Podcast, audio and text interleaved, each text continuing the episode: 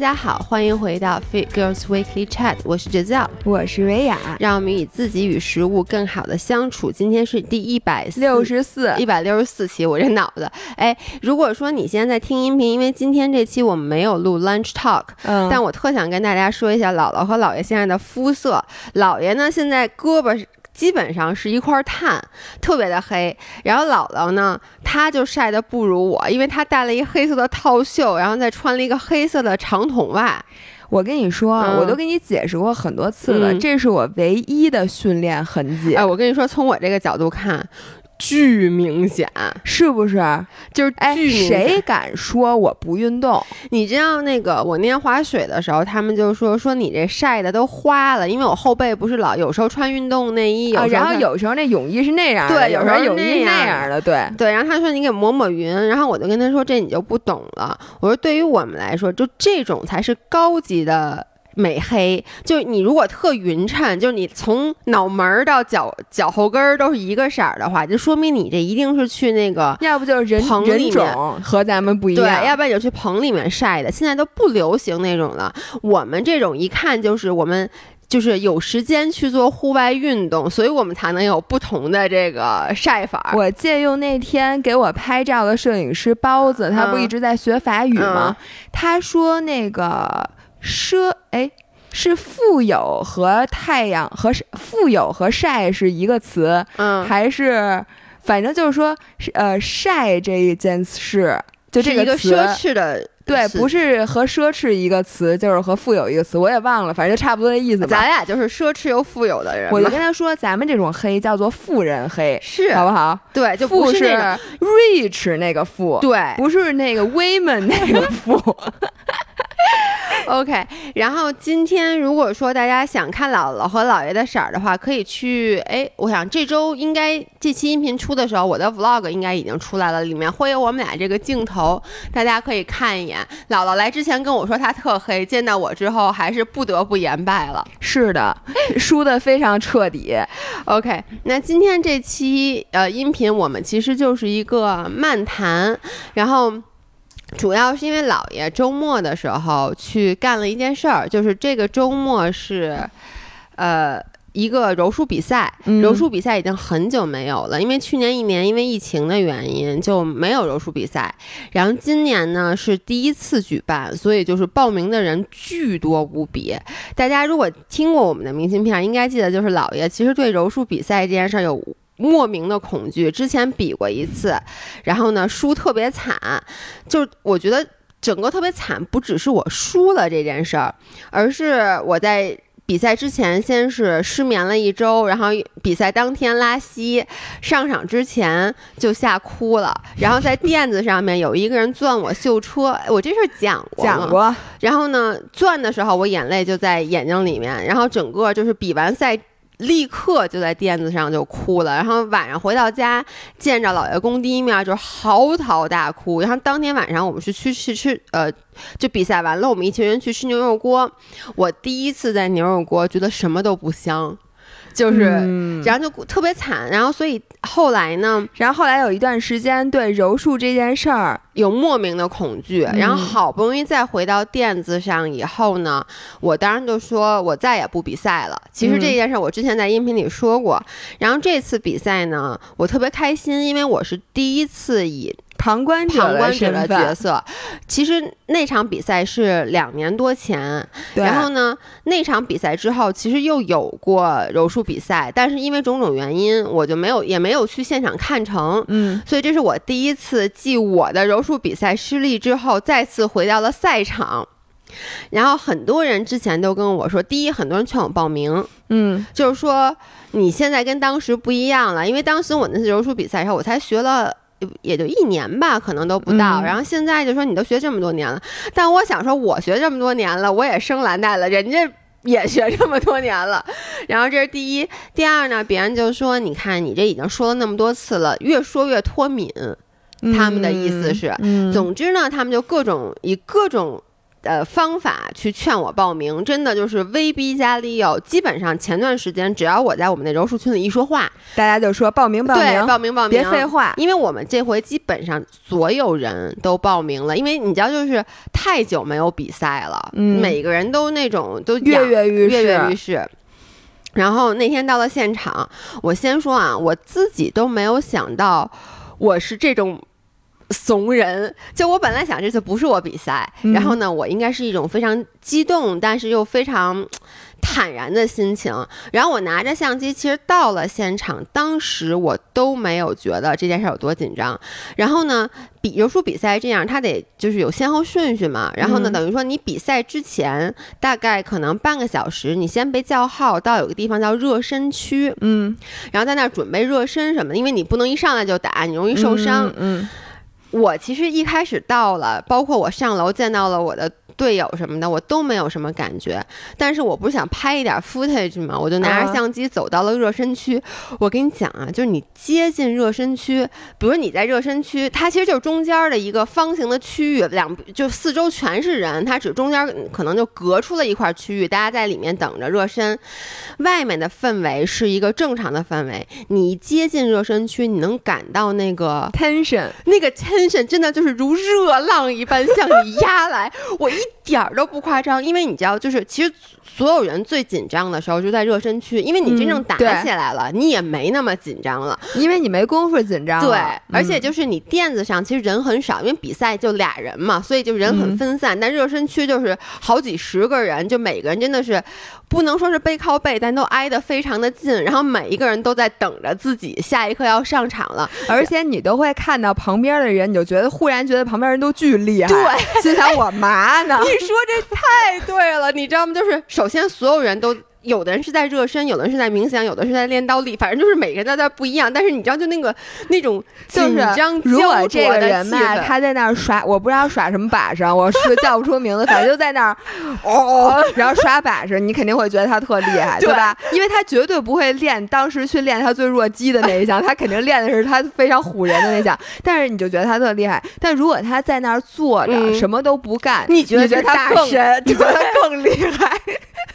是的，然后你刚刚说这 exactly 的话，就是我们这次有几个人没报，然后呢，另外一个女孩儿也是一个比较容易紧张的，她就跟我说说我去，说我怎么每次一到这种比赛现场，觉得谁都那么厉害，就你看每个人都气势汹汹的，然后就觉得幸好我没报，幸好我没哎报，，我想问你，因为我觉得柔术圈儿应该是一个特别小的圈子，嗯。那之前这些他不认识别那些人吗？呃，你说特别对，柔术圈子不大，尤其是如果说你在之前啊，就因为就是比赛场次比较多的时候，很多人可能就不会 travel 到别的城市，一般就在自己所在的城市去比赛，啊那就更是熟人见熟人了。我觉得那个还。好一点，因为你毕竟这些人他什么水平，你事先都是知道的。对，然后这次是因为它是阿布扎比的一个货，啊，就是阿布扎阿布扎比，阿布扎比的那个。连大使都来了，我那天就站在那儿问我说：“王子来了吗？”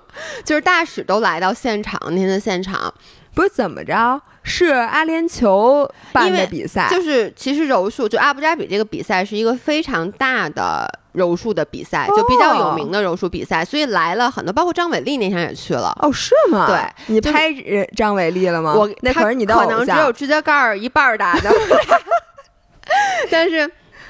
对，就是这个比赛呢，按理说你未必会看到很多熟人，但是因为很久没有比赛了，所以就是有很多外地的人也都来。哦然后呢，又因为嗯基本上每一个练习柔术的人都报了这场比赛，这好像是就是柔术比赛最火爆的一次，所以呢，就是有很多熟人。当然呢，我谁都不认识，因为我只比过一次，我也记不得那次打我那姑娘长成什么样。你没冲过去打她一拳，我我现在可能更打不过人家了。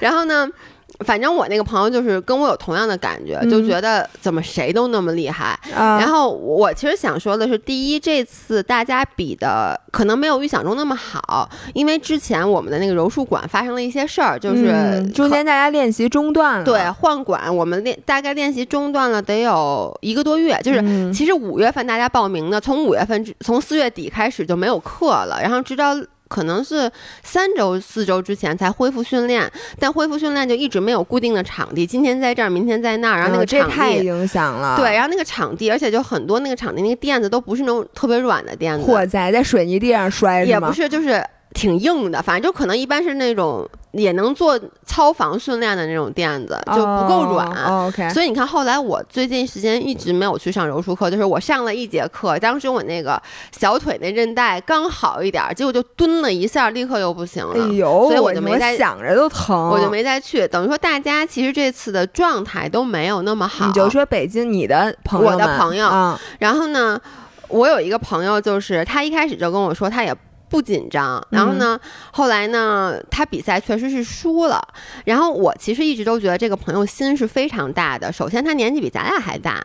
然后呢，他就是一个非常佛系的人，但是他输了以后，他昨天就跟我说，他其实特别难受，然后他就给我讲了他的整个心路历程，我发现跟我当时特别像，嗯，就是其实很多人都会这样，就是你嘴里说着不在乎，然后他就说，其实我心里对输这件事儿也有了预判，因为我也知道我最近练的没那么勤什么之类的，嗯但是当那一刻真的来的时候。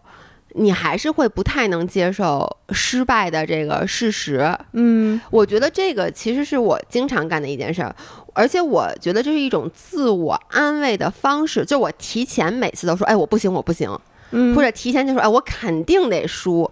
然后呢，但是其实你心里不是这么想的，但你心里又希望你提前给自己做好，这样子你就觉得好像我输了以后，那我都说了我输了。但是发现真正当这件事发生之后，还是会对你有很大的冲击的。然后那个我朋友就跟我说，他本来觉得他是一个完全不会在乎输赢的人，让他输了觉得就没有这种人，嗯，你说的对，只是有特别在乎输赢的人和不那么在乎输赢的人，还有承认和不承认的人。哦，对对吧对对，嗯然后呢，反正他输了以后呢，他就特别难过。然后，因为那天我其实去看了比赛，但是呢，赛场的那个空调太冷了，所以把我给冻感冒了。于是我就没有等到他们最后结束，我啊就特别难受，我就回家了。然后呢，我就没有参与晚上的聚餐。嗯他们晚上又去吃了牛肉锅，然后这姑娘就跟我说，说我晚上一口都吃不下，我跟你一模跟我一样，一模一样。然后她当她的心态跟我也一样，就是她说，其实先不说自己输不输，我就特别对不起老师什么之类的。嗯总之，我们俩就一起 go through 了这个整个失败的经历。但是我觉得特别好的是，他最后跟我说了两句话。他说，第一就是我其实还是很高兴，因为我他说我觉得从一开始报名到准备。到准备之间遇到种种挫折，到最后比赛之前的紧张和比赛赛场上的时候那种极度的紧张和失落，一直到最后你真正失败了，然后你面对自己，他说整个个这个过程，包括最后尤其消化这个失败的过程，他觉得特别宝贵。嗯他觉得其实他后来想一想，觉得这件事儿很难能可贵。第二就是。就是，其实你人生会遇到很多失败，你就嗯想一想，你其实，在这种事儿你学到的失败，总比你真正的在更加重要。比如说你事业上，甚至咱们说一点难听的，就比如你家庭上，嗯遭遇的失败，那你其实想想啊、我其实，在电子上学会了怎么处理失败，远远好过于那些其他的情况对，就是实际生活的一个不太重要的演习。嗯，而且你知道，你没听我和那个关雅迪录的那个，我我想去飞机上听，你知道哦，吗？对，然后那一期他其实就就说了。呃，我说你跑那个这么长的嗯比赛，嗯然后你这个崩溃嗯怎么办？或者说你会不会崩溃？嗯他说崩溃这件事儿经常的，嗯，就你绷着绷着就嗯习惯了，就跟我觉得失败你怎么办？嗯，你再多参加几次，你就会发现，哦，这是失败就这么回事儿哎，呗。对，所有人都这么跟我说，他们就说你看，这就跟脱敏是一样的嘛，就对，是，但我为什么还是没有再去去报名？包括我这次去看比赛，更加证实了我不适合比赛。不适合比赛。就是我觉得可能啊，你让我再比，正常人可能比三次或者比五次以嗯后就不紧张了。我觉得我可能得比二十次，就我脱敏的速度一定比别人慢。然后照现在柔术比赛举办的频次，你可能得四十年以后才能脱敏，对然后四十年之内一直拉稀。对，第二就是我觉得我就是比别人，我是一个太容易共情的人。所以我觉得我发现所有容易共情的人都更容易紧张，就这是一个套路。其实就你的神经很敏感，所以就算我再怎么脱敏，我都会特别特别，你都会比对手紧张，紧张多了。所以我后来就一想，没真的是没必要。然后呢，即使这次我就天天被人骂怂，包括这次比赛完了，昨天在群里就开始有人艾特我说下次就是你啊，然后我依旧就是不为所动。我觉得是这样。那天呢，我跟 Grace 聊，然后 Grace 呢也是我准备近期请到咱们节目里的一个嘉宾，因为我那天跟他聊特别有感触。我要其他的，我决定让他自己说，就包括很多，呃，对那个女生的那个自信呀，和伴侣之间的很多，我觉得他们俩都快变成情感博主了。他们俩之前就是情感博主，他们俩之前做一个房间两把椅子。对，大家如果不知道谁是 Grace 的话，其实。哎呦，很多人没看过那个视频，但是他一如和 Grace 和我和姥爷录过一期叫 Unpopular Opinion，就是我们不受欢迎的想法，还邀请就是我搬新家的时候邀请他们来我们新，当时那个就是他们俩，我们虽然说不怎么见面，也不怎么交流，但是真是一见如故的好朋友。然后我就想分享他说的一句话，就说人呀要顺势而为，嗯，就是。其实人生就像海浪一样，它有高潮，它毕竟有低潮。如果你非得就像冲浪一样，你非得那个逆流而上，就说它明明现在水在高点，你非得要下去；那水明明就是现在在底下，你非得要往上冲，这样呢，你会活得特别辛苦。倒不是说你一定。不行，你可能你努一努，比如说你现在强行要求自己参加比赛，你参加个二十次，你也就脱敏了。嗯，但是呢，你图什么呀？你这样就会比别人辛苦很多。其实你这样，这就是两种不同的人生哲学。然后我直到现在，我也没有找到答案，而且我觉得我一辈子都找不到答案。他其实就是你说那些逆流而上他成功的人，嗯，他就会告诉你，哇塞，你逆流而上，你。爬上了那个瀑布，你会看到你无法想象的美景。嗯，然后呢，你要是放弃了呢，你就是你可能还也很满足，但是你就是一个井底之蛙。嗯，就就你理解我的意思吗？其实我觉得这是两种不同的人生哲学。然后呢，在不同的时候，我就会有不同的选择。就有的时候我觉得，哎，努一把。然后呢，有的时候你就没有努。然后但是呢，比如说别人上去了，就告诉你，哎，这特别特别好，你上来吧。然后你就会觉得，哎，我是不是放弃了一个好的机会？我觉得这是人的直觉，就是很多时候啊，你差不离，嗯，你手能够着的时候，你努一努。那个也算逆流而上，但是它不是从那个山脚底下直接逆到山顶上，它是从山可能半山腰逆到山顶，这种还可能。然后有的时候呢，你真的就是觉得一点都不可能的时候，我觉得就别努了。而且我觉得有时候是一个性价比，对，比如说很多事儿，就比如我逆流而上，我可能上不到百分之百，我能上个百分之五十、六十、七十，但你要看你付出的努力。其实每个人他最后 value 的东西。不一样，我觉得如果你是一个目标性非常强，并且你是非常能被结果激励的人，那你可能人生中很多时候你会选择去逆流而上，因为那个结果对你的吸引远远大于你在这个过程中付出的痛苦或者付出的这些煎熬。但是呢，有的人，我我觉得这个没有哪个人是好，哪个人是不好。但有的人，比如像我，我觉得我对。结果未必能那么大的激励我，结果也好，当然是最好的。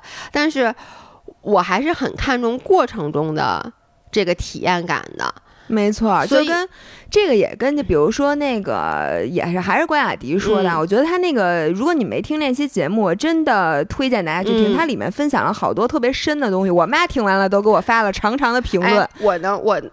我跟你说，你先说关雅迪说什么了，然后我来表达一下我的不满。你说吧。对，然后呢，他就说说就是，哎，我想说什么我都忘了，就是说逆流而上啊，不是说那个结果和过程。其实就很多时候，哎呦，说是你你你别玩手机，我跟你说，我要读那个。我现在看完你说，我现在一点都不知道我说什么了。我我不说了啊，你直接不说，我来说吧。啊，怎么了？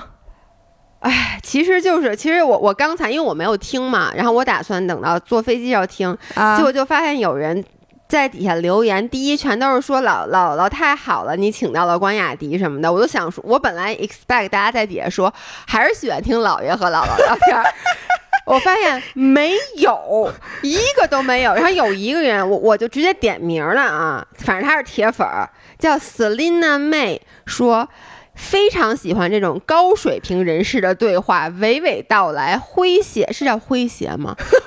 是吧？棕谐、诙谐有趣，蓝鞋，听起来太舒服了。期待更多姥姥与关老师的对话。我看了以后。我就不是这样什么高水平的人士了吗？你就不娓娓道来了吗？对，我没有不诙谐了吗？对呀，我虽然可能之前“诙谐”这个词说的没有那么有底气，但我本身不是一个诙谐的人吗？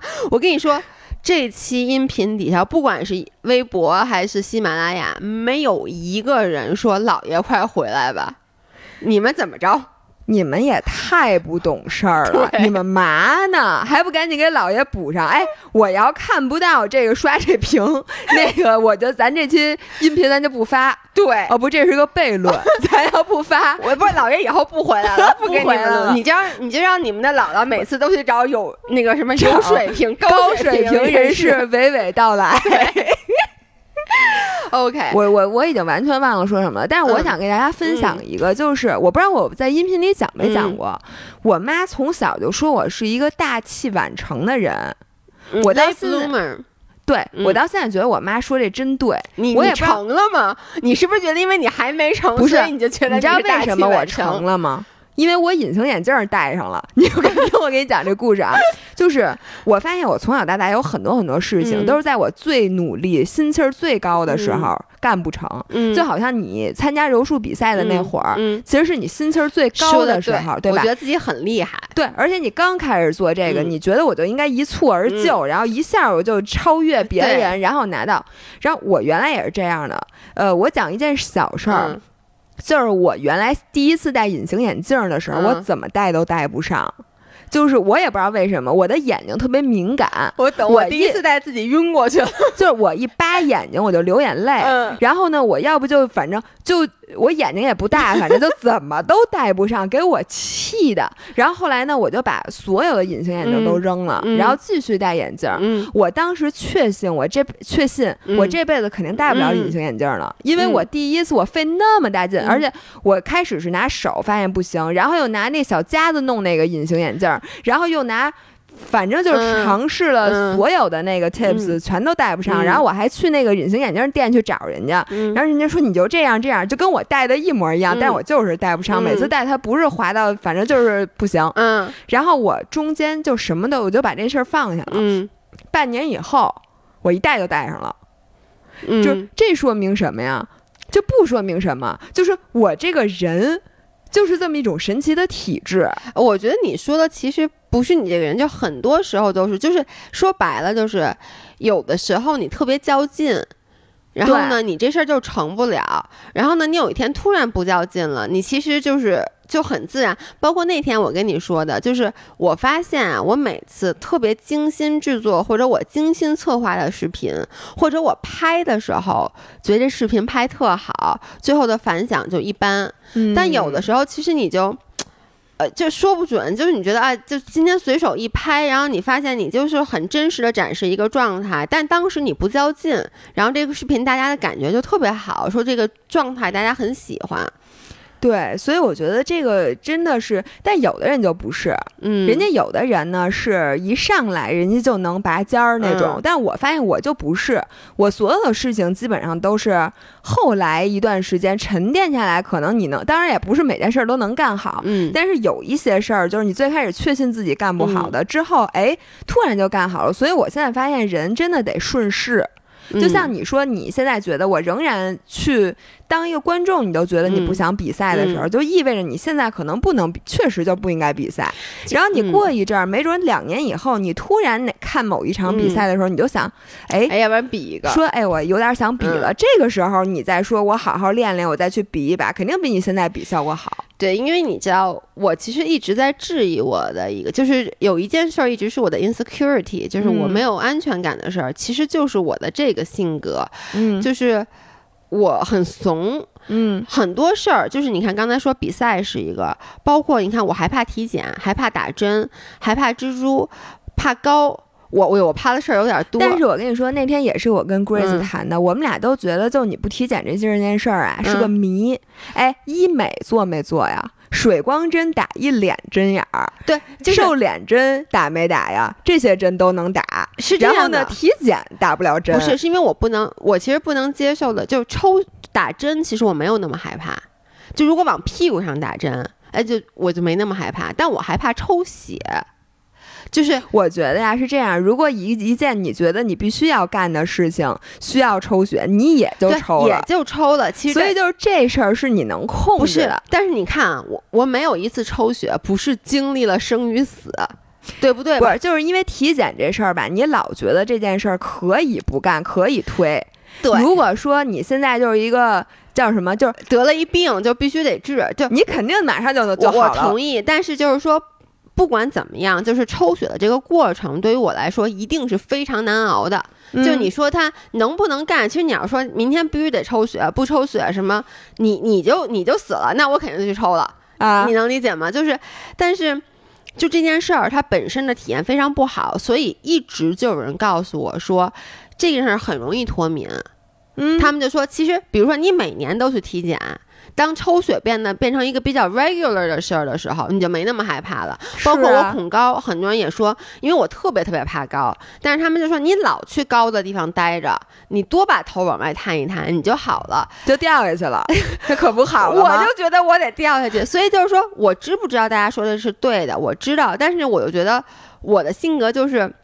我觉得这件事没有那么必要的时候，我就不愿意去让自己经历这些这些乱七八糟的。就是 exactly 我刚才说的，很多人跟我说，你知不知道？像我爸就经常跟我说，你恐高，因为我爸那天说你去考一飞机驾照吧，我的妈呀！就是他说，然后呢，我就说不可能，我就说我恐高什么的。然后呢，我就想起很多人跟我说，因为你恐高这件事儿，你会错过很多风景，因为基本上从高处往下看的很多风景，就包括咱们去什么欧洲啊各种地方，那个嗯包括我在加拿大的时候有那种什么特别高那电视塔，那底下是玻璃的那种。你嗯想啊，你要是能认真的去 enjoy 那个风景，这对于你来说是一个非常宝贵的东西。但是呢，就因为我恐高，即使我去了那种高处，但是我不敢往外看，嗯，而且我看的时候，我只有恐惧，我 enjoy 不了那个风景。其实对于我来说是一个损失。我心里知不知道？我知道，知不知道这东西能克服也知道，但是就是不去做。我觉得这太正常不过，所有人都有这种事儿，嗯那就得看你觉得。就是你克服完了，首先啊，克服的嗯成功的概率，嗯它能成功，肯定也能嗯不成功，对吧？比如说嗯你克服的时候掉下去了，这个就是吧。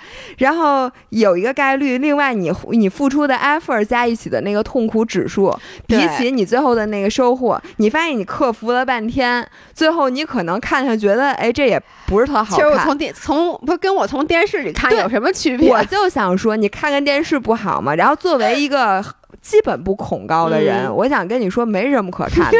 比如说，你知道我们去那个那个是哪儿？安吉，嗯，然后拍。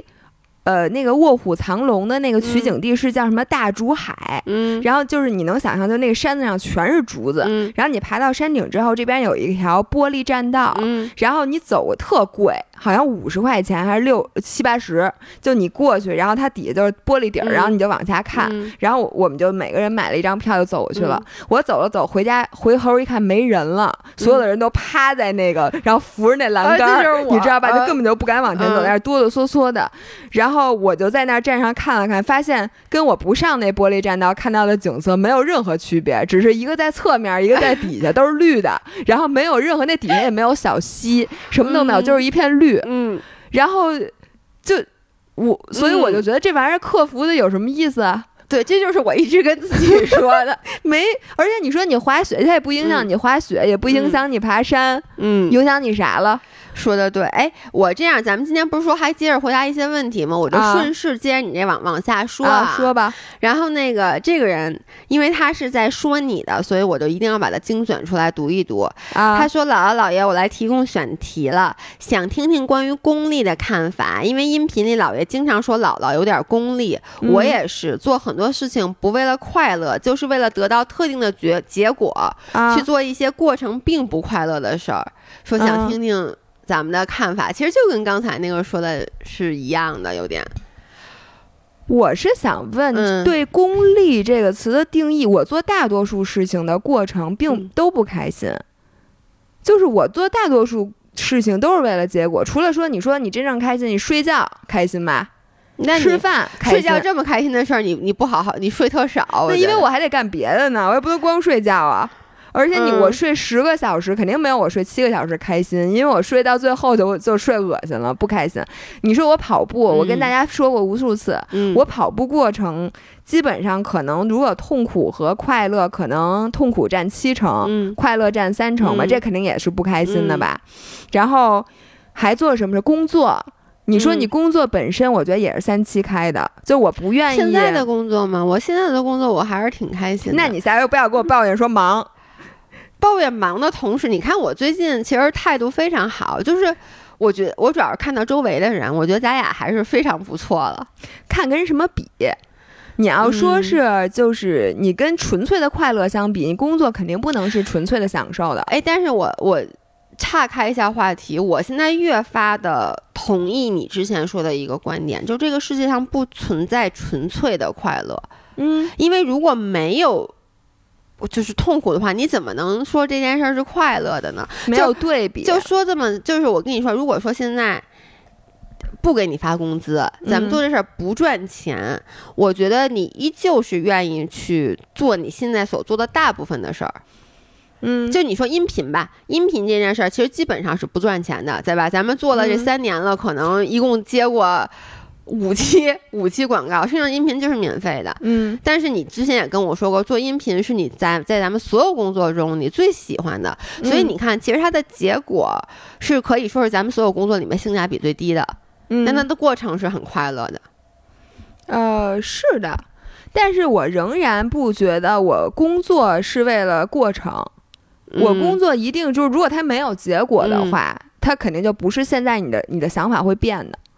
嗯，如果你做的这个东西没有人听，嗯，对你你你还会你怎么 define 这个结果？如果你天天只是录完了之后录成录音带放在你们家，你还录吗？哎，这个你说的对，就是所以是我们去 define 结果的时候，不只是看收入。如果说你说就是说我们的这个结果是希望得到更多共鸣的话，那我觉得那我就你想咱俩干这个工作得到了多少认可？咱们得到了多少？就是别人得靠朋友，比如说别人有一件事儿，他最他最难过的时候，你只能跟朋友去倾诉，你还得跟朋友重新说一遍，对吧？对。然后朋友还理不理解你还是一回事儿，而且你占用了朋友的时间，对，你还请人吃饭，朋友还觉得你欠了人家的，没错。然后最后呢，你跟人抒发一阵，你再换一个朋友，重新又得说一遍。对吧？对，咱们甭管咱们多惨，然后多怂，就像你这怂成这样的人，依然有那么那么多人支持，而且你都不用没有成本，因为大家都知道，对对吧？而且大家还就是简直就对咱们宽容到了极点。我从来没有一个朋友对我能做到像五仁这么宽容。是，我觉得五仁对对方也是。你看咱们跑步群里所有人，就把自己说的都都吃速冻八宝饭了，竟然还有人说他好，你说？是不是太宽容了？有点儿，这你搁谁不得说你是你？我得带你看病去，是不是？对。所以我觉得咱们得到的这些东西是让我坚持下去。我我就想回那个五人儿，刚刚说功利的这个。对，我觉得你完全。别不要有这个想法，就是说你做的这些事情过程不快乐，你觉得是不对的。然后因为你觉得别人理所应当的做大多数事情的过程都是快乐，他才会去做。嗯，我觉得其实并不是这样的。对，而且你知道，我其实想说，他好像说我老说你功利是一种。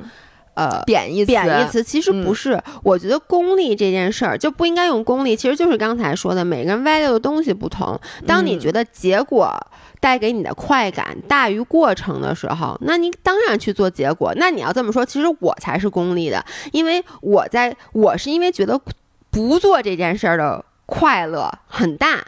我才不去做，就比如很多努力我不去付出，或者说，比如跑步，我觉得跑步对于我来说太痛苦了，所以即使跑完了以后，我我跑没跑完过，十五公里跑完过，十五公里跑完以后，你有没有成就感？有，但是呢，我个人就是觉得这过程有点太不舒服了，所以我的功力是体现在，那我愿意这时间，我还不是坐着呢。其实你的功力是体现在你想的很清楚这个东西的性价比，所以我觉得每个人的功都是功利的。你要这么说，说白了的话，就是你。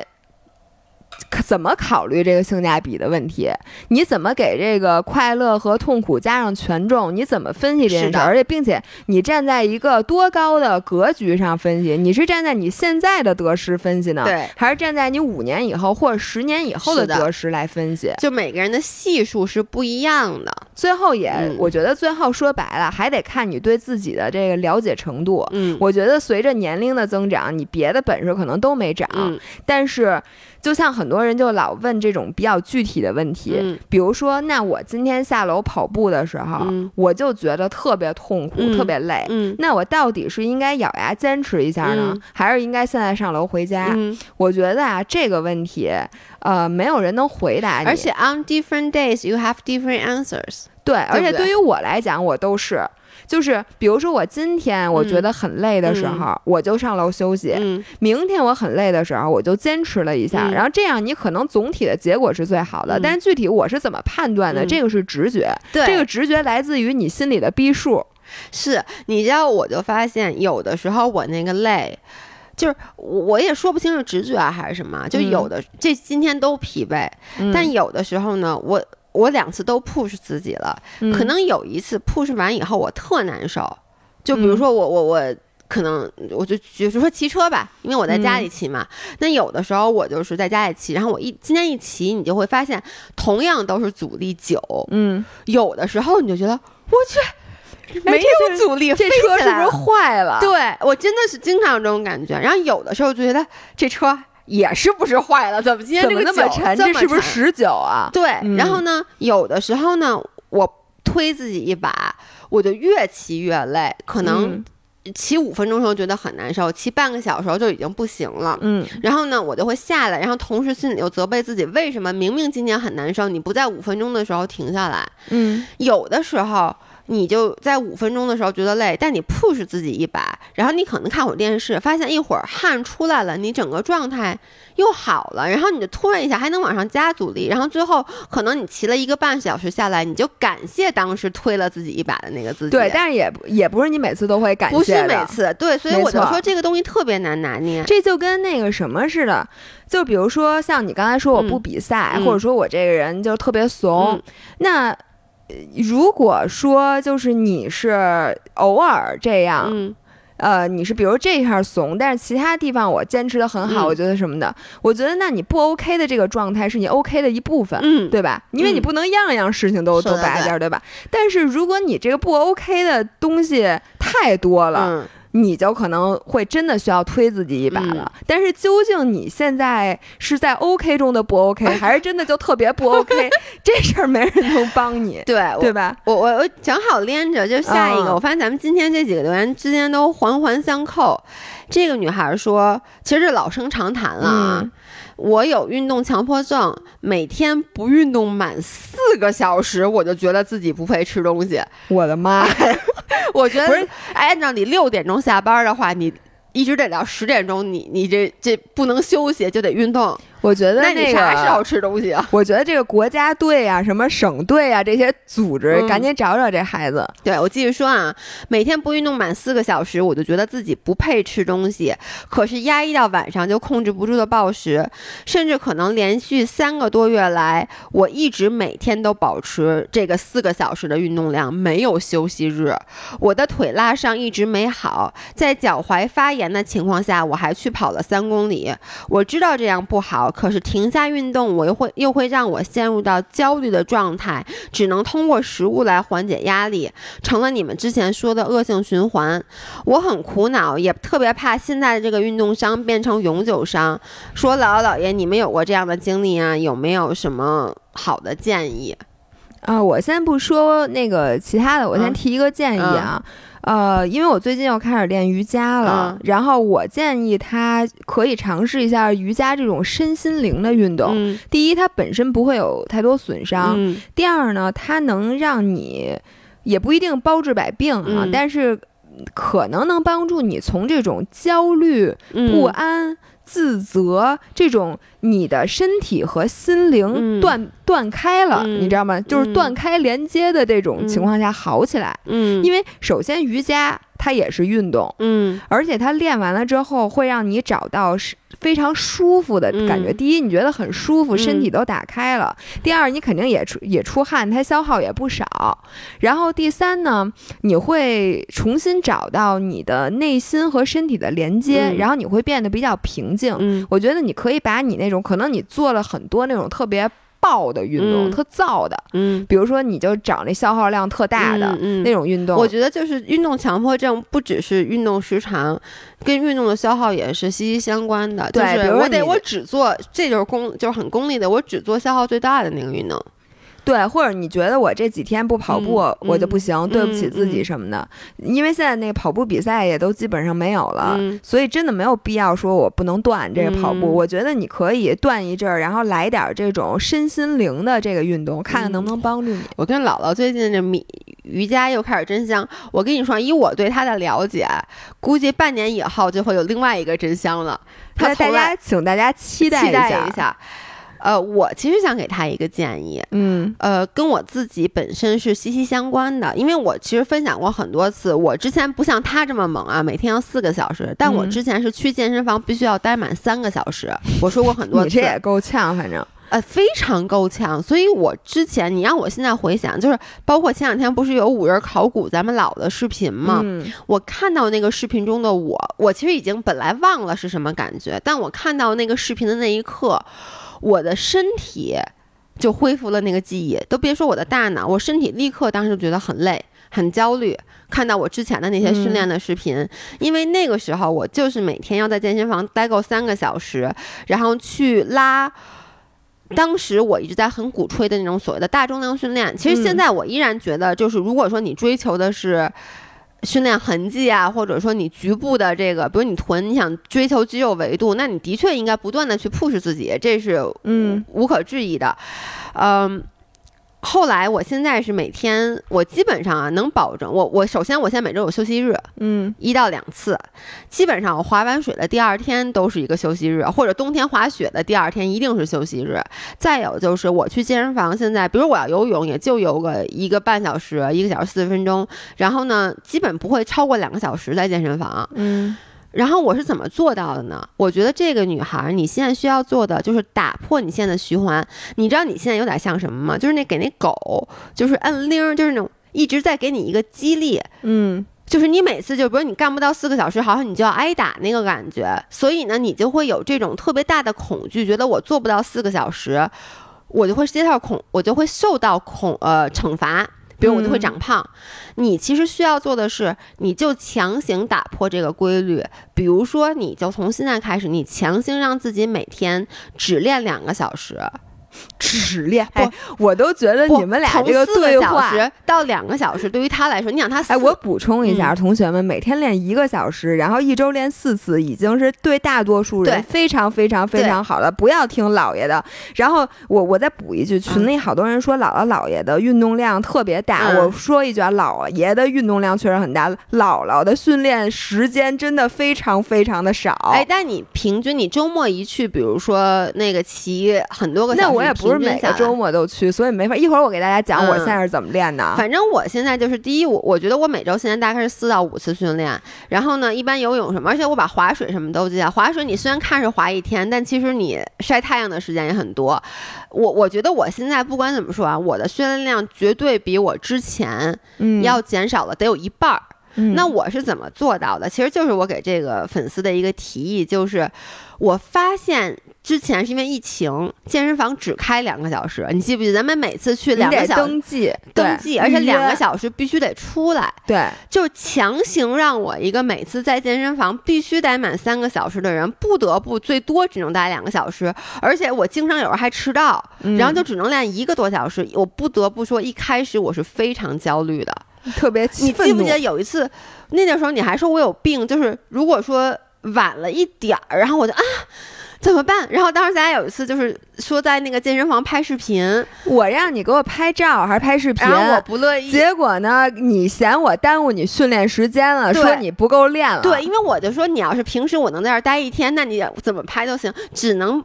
练两个小时，然后呢，我又已经迟到了五分钟，然后我给你拍照片，你还满不满意？我就看着我那表就 tick tock tick tock，他妈时间就流逝。哎，我真的之前是这样的，但是就因为那段时间强迫我缩短了训练时长以后，我发现，嘿，没事儿。就你，你知道我特别能理解他，他觉得他训练不够四个小时，他不够不配吃东西。就是我之前那种，我觉得我吃这么多东西，我必须要待满三个小时，要不然我就不配吃这么多东西。但是之后我减少了训练量以后，我发现其实你吃不下那么多东西了。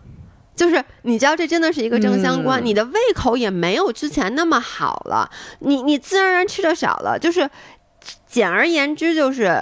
我后来就发现，哎，没事儿，我吃的少了，我的体重也没有变化。嗯，然后呢，包括后来不就又到了，就到了去年冬天，冬天的时候，我就我是去年真正的开始就是规律的去滑雪。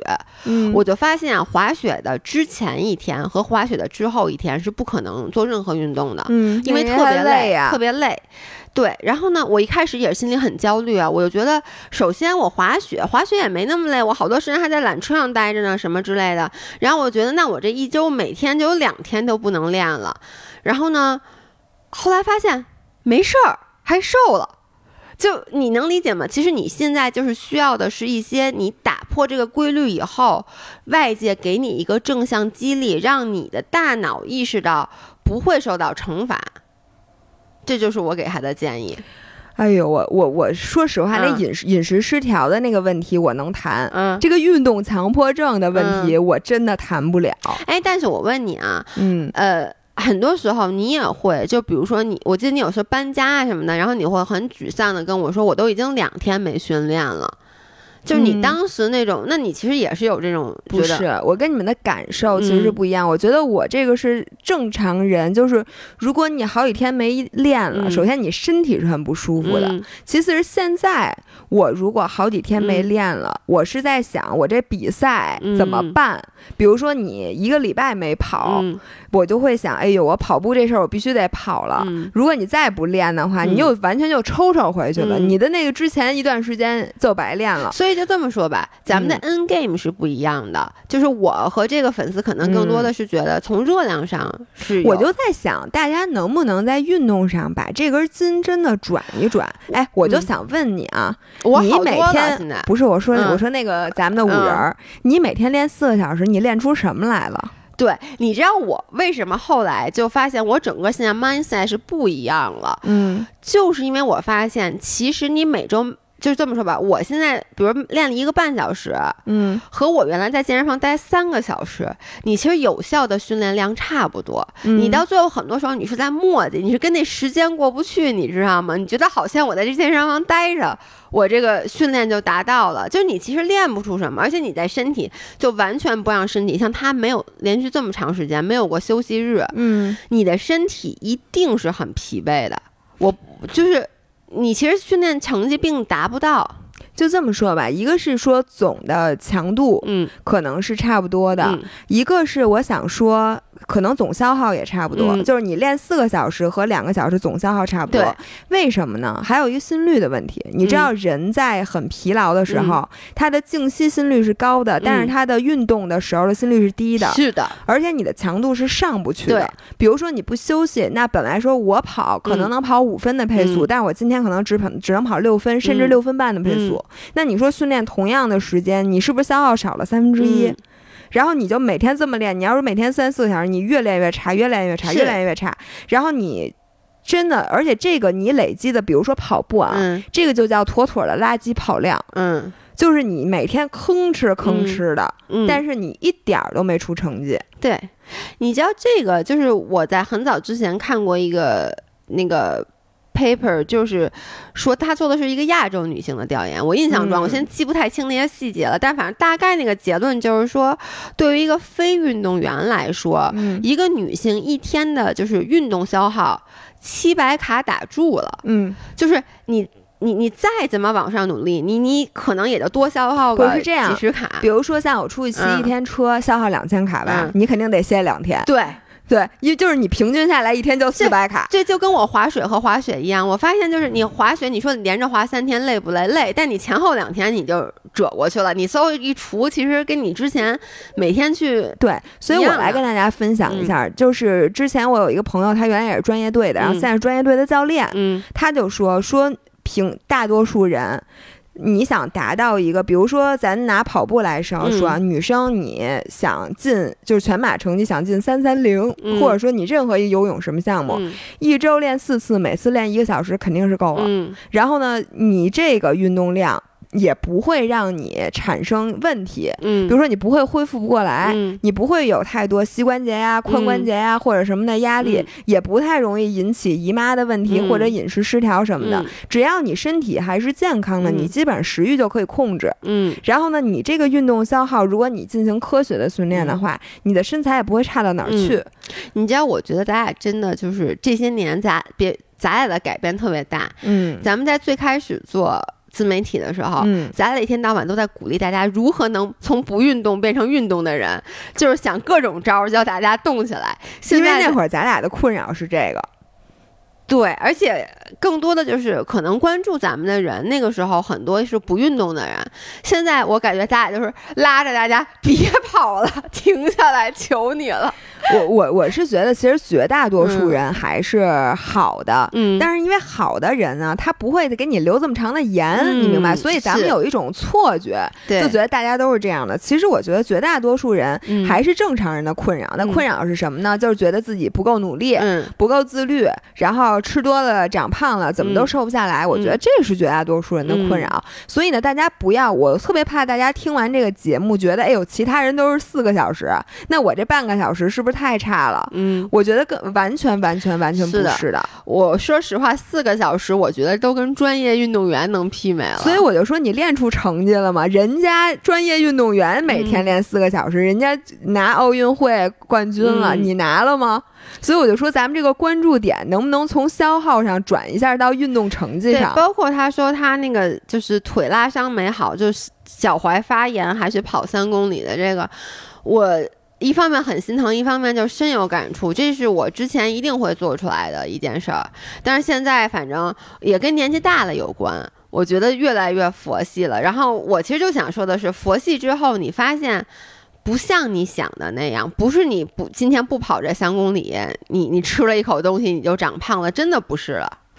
哎，我现在发现啊，就是咱们老关注姑娘，然后嗯老在这里。我现在发现男生的，就是谁也别说谁啊，嗯就是男性对于运动和对于饮食的这个焦虑，嗯一点儿都不比女生少。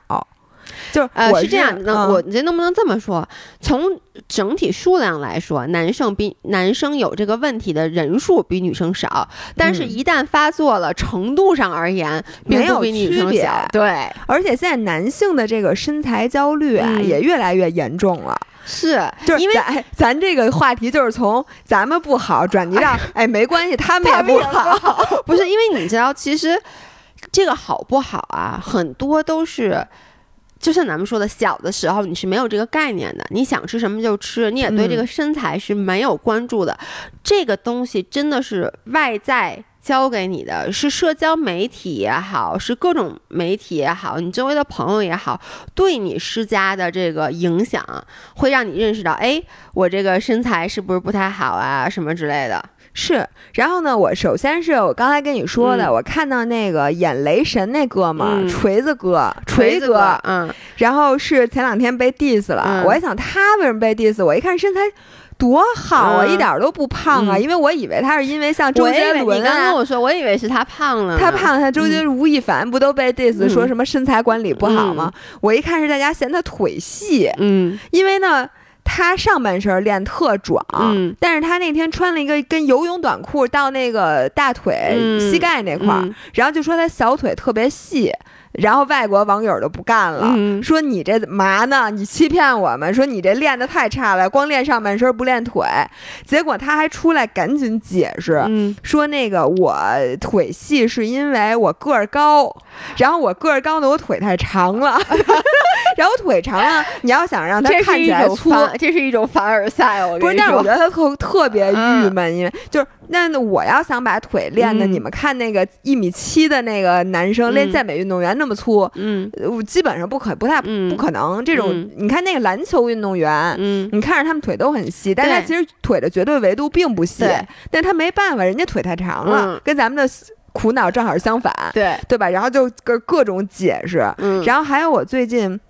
听说啊，某人的小男友，嗯，然后也是骑自行车的，然后因为胖了三公斤，最近绝食了，你知道吗？天天说什么我出我这喝咖啡有点上头，然后那个那女生说，那你吃点东西，心慌了都。不行，我不能吃一口都不能吃，因为我最近胖了，然后每天就咬着这体重，就什么都不敢吃，然后再加上哎呦，反正最近听说他这个是因为成绩。的追求不是哦，是因为身材的，就是纯不也不是因为身材，嗯，纯粹就是因为体重本身。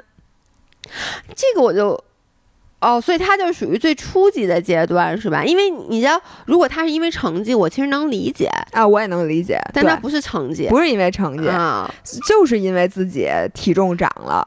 OK，所以我在想，我说这个，反正我我也是有同感，就是男生。虽然少，所以你会发现好像其实并不少，就看你什么圈子。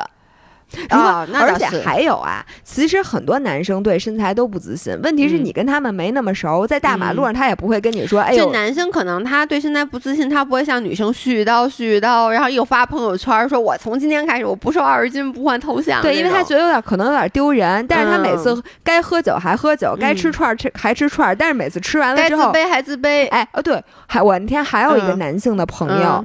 呃，我们一起晚上聚餐，也是一些一起骑车的。聚完餐之后，他跟我说：“我简直，你能不能帮帮我？说我真的觉得我这个体重必须要控制，但是我一看到这些食物，我又控制不住，我就想出尽兴。说我吃完了之后，我思考了一路，我要不要把它吐出来？”然后最后我还是没有吐，嗯，然后但是呢，我特别特别特别想说，你们尝试过催吐吗？说我特别想尝试一下，可以教教他。我 我就想说，我说男性，咱们咱们广大的男性都已经开始问什么叫催吐了。不信，男性有有吃生饺子的，这个我跟你说，我觉得男性要走这种 extreme 是女生。赶不上了，而且他们绝对不会跟其他男性去分享，所以他们其实处境还不如咱们呢。是，就是我们，咱们有一个特别好的男生朋友，然后呢，他也是之前胖，我后来知道他小时候是一胖子，是一小胖子，所以他是减肥减到他现在的身材当然相当不错了。然后呢，每天花很多时间在健身房。我也是很后来才知道，他其实是有很严重的饮食障碍。你说谁？就是我现在我不太好意思揭露人隐私，就是咱们一起，我跟你说那个那个朋友嘛，然后呢，包括我们一起吃饭什么的，你想我已经属于一个吃饭很矫情的人了，但是我就发现，因为你好不容易跟朋友，我们又不是天天在一起吃饭，我们就那次是一个聚餐，然后呢，大家自己就抛 luck，每人做几个菜什么之类的，这种时候，然后他会就那意面特别好吃，我吃了好几盘子，他就说哦不行不行，我已经吃了。什么碳水了？我不能再吃了。不能再吃了。然后我就意识到，哦，原来他也是一个有饮食障碍的。然后他老婆跟我说，说他饮食障碍特别特别严重。不是一个出门旅游带胡铃的人。对。后来呢，就是我们就说以后要一起，我们本来十一要一起计划出去玩嘛。嗯。然后我就跟他说，我就说我不太喜欢那种出去玩一直坐车上，我觉得就特别累。而且其实我内心也是觉得你那么坐着就特。怎么没有窝？对对，一个是窝的慌不舒服，一个是我觉得这种，就我就觉得就是没有运动属性的那种旅行，你不是特别享受。嗯，然后他跟我说怕什么？他说我带着胡铃呢。说去年我们去，他们去年去内蒙还是哪儿？说这个同学就是后备箱里装俩胡铃。我跟你说，可是从北京去内蒙，他就为了带着胡铃，他没坐飞机一路开过去，然后就说什么。每到那种 bathroom break，什么加油站呀、上厕所呀，他就起来下来扔甩一下。哎，我觉得赶紧把这件事儿告诉那老白、强哥什么的。我觉得你们以后出差必须得带，出门必须得把那壶铃带。然后他就跟我说：“今年上咱一起骑新疆，你怕什么？带着壶铃呢？”然后后来我的，因为我其实不太爱跟很多人一起出去玩，我比较事儿。尤其是在吃饭的方面，我特别不想去影响别人，所以往往就是那种我会随着别人吃，但是我自己心里又不高兴。如果你说这东西，我先不说它胖不怕，这种要好吃也行，但是很多时候我觉得这种没那么好吃，反正就是会弄得内心特别的特别不舒服，过不去。嗯。结果这次我一想带着他，那那我哪是最矫情那个？就是我就觉得一下就特别坦然。你你说我不想跟你们俩出去玩，嘛呢 你们俩？哎，我最后总结一下，咱这时间也差不多了，我就想说呀，我发现这种普通人的烦恼，有时候你也别想着非得要去解决它。嗯，比如说你跟食物的关系就是不太好嘛。嗯，我你知道，你看看旁边的人。那个好多人原来什么啥事儿都没有，现在都开始往不好的方向转，但是没有那么不好，就是说有点纠结，说哎呀，我晚饭到底吃什么呀？我又想吃那个面条，但是我又觉得哎呦，我不能吃。我觉得就这种纠结呀，你可能也解决不了。对，因为我觉得它永远就会伴随着你。我觉得你要不一点都不纠结，反而会有问题。比如说你不纠结，你一点都不在乎这个食物的热量，那可能你真的会吃把自己吃出三高。对，而且咱们一直也没有说告诉大家完全不要在乎热量。对，然后你要是从不不纠结的另一端呢，就说明你已经完全不接触正常人的食物了，你也不纠结了吧？那样就说明你真的快病了。对，所以我觉得中间这种纠结的状态，然后今天每天早上上秤都有点郁闷，说哎呦，我这怎么呃，就是你如果体重不变，你也郁闷；你体重涨了，你更郁闷。然后只有你体重降了，你才能高兴一天。第二天就想我怎么还怎么今天没降？嗯，就是所以呢，不高兴的时候是占主流的。所以我现在觉得，甭管是男是女是什么岁数的，我觉得现在。这样的小纠结，我觉得就好像大家都觉得自己嫌自己穷，觉得自己懒，但是又不想努力，是一样的。就不要太过多的关注自己的这方面的情感。而且有的时候，你发现没有，这种啊，就是很多人说这属于现代人的矫情病。就怎么说呢？就是你说这个问题，以前人有没有？也有，但是呢，以前可能他你你你需要担心的事儿太多了，然后呢，你你就根本想想想不到这这一块儿。但现在呢，你就因为说白了就是生活过得太好了，就开始觉得，哎呦，我这事儿是不是得考虑一下？你说的太对了，是这样的，每一个时代有这个时代的烙印。之前吃不饱的时候，大家都在想怎么千方百计的吃饱，别饿死，然后怎么千方百计的别别有上顿没下顿，怎么能吃点热量高的？然后现在这个时代的烙印呢，就是另一方面限制了你，因为突然大家都能吃了吧，你又开始追求瘦了。嗯，之前你说你大家都瘦的时候，你干嘛呢？其实为什么不追求瘦？咱俩刚才说的，大家都不健身的时候，咱俩就不停的在跟大家说，你赶紧动起来，你别待着了，什么的。你每天你还得每天必须要保证什么多长时间，就你不能怎么怎么着。然后现在呢，好多人动起来了。然后呢，我觉得是这样，真的就是。完全不健身的人，他一辈子也不可能得运动强迫症，对吧？那可不，就是运动强迫症都是那种所有得运动强迫症的人都是曾经从不运动开始的。嗯，他开始运动了，然后他发现运动的时间一天比一天长，一天比一天长，最后加到了每天必须得四个小时，不能有休息日。然后这时候我们就开始说了：“你妈呢？你别动我了。”哎，所以我觉得，所以你看，你不要一直找。今天我们在录音频之前，姥姥就我们就是看了几个大家的留言也好，说了几个选题也好，姥姥老说你，当然那话怎么说的？说这没有答案还是什么？这没有头儿？对。就是说没有没没没有头绪，对，而且就是说这东西咱我们给不出任何一个就是建议实质性的东西，没有没有没有，因为我早就已经放弃了给建议这件事儿，因为我觉得啊，就是老想活明白的人就是没活明白，你同不同意这句话？就是老觉得哎，我怎么还没回活？就是或者觉得我活明白的人，其实是最没活明白的，因为活这件事儿就明白不了。那我这是最明白的一个，我从来没有想过这么深奥的问题，我还在你只需要诙谐就够了。我永远还在想，我晚上到又想吃这个，哎呦，这热量有点高，我又想吃那个。你看我担心的事儿特别单纯，而且是能有答案的。我觉得这件事儿就够了。对，哎。你找到了孩童时候的单纯的心灵，是的。你每天有百分之八十的时间在想我到底吃哪个，对吧？而且你都吃得起，我觉得这就够了，真的，同学们。那咱们今天就录到这儿今天我们的音频就到这儿，然后下周再见。周末老也要对，去三亚冲浪，把自己彻底晒成一只黑炭。我我回来估计就你你看不见你，晚上晚上不能见面，哈哈哈，晚上也找不着你。OK，那就这样，我们下周再见。下周再见，拜拜。